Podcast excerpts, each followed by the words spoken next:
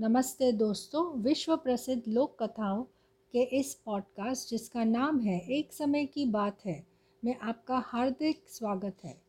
मैं हूँ आपकी होस्ट नमिता खुराना। तो चलिए शुरू करते हैं कहानी दंड, जो कि तेनालीराम की कहानियों के मनोरंजक खजाने में से ली गई है। तेनालीराम ने एक बार राजा से यह वचन ले लिया था कि अगर कभी मुझसे कोई अपराध हो जाए तो फैसला करने के लिए पंचों का चुनाव में स्वयं ही करूँगा।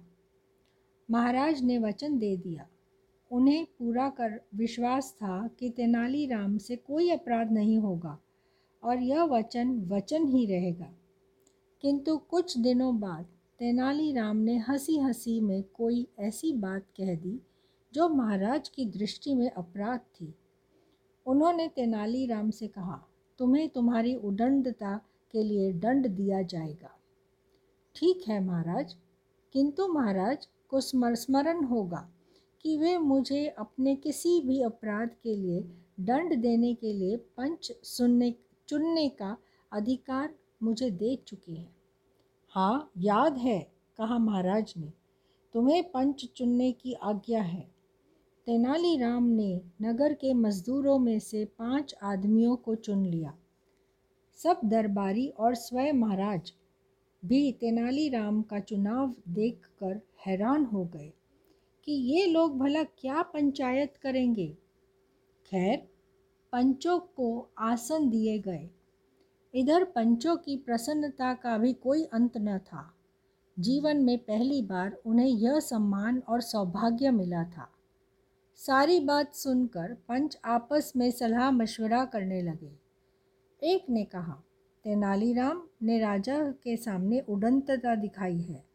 उस पर कम से कम बीस स्वर्ण मुद्राएँ जुर्माना होना चाहिए। दूसरे पंच को लगा कि बीस स्वर्ण मुद्राएँ तो बहुत है। तेनालीराम ठहरा बोला, बच्चों वाला आदमी है। वह बोला, नहीं भाई, बीस तो बहुत होंगे। पंद्रह स्वर्ण मुद्राएँ ठीक है। तीसरे पंच ने कहा, पंद्रह स्वर्ण मुद्राएँ क्या कम होती हैं? दस से अधिक स्वर्ण मुद्राओं का दंड देना अन्याय होगा। चौथा कुछ अधिक ही दयावान था।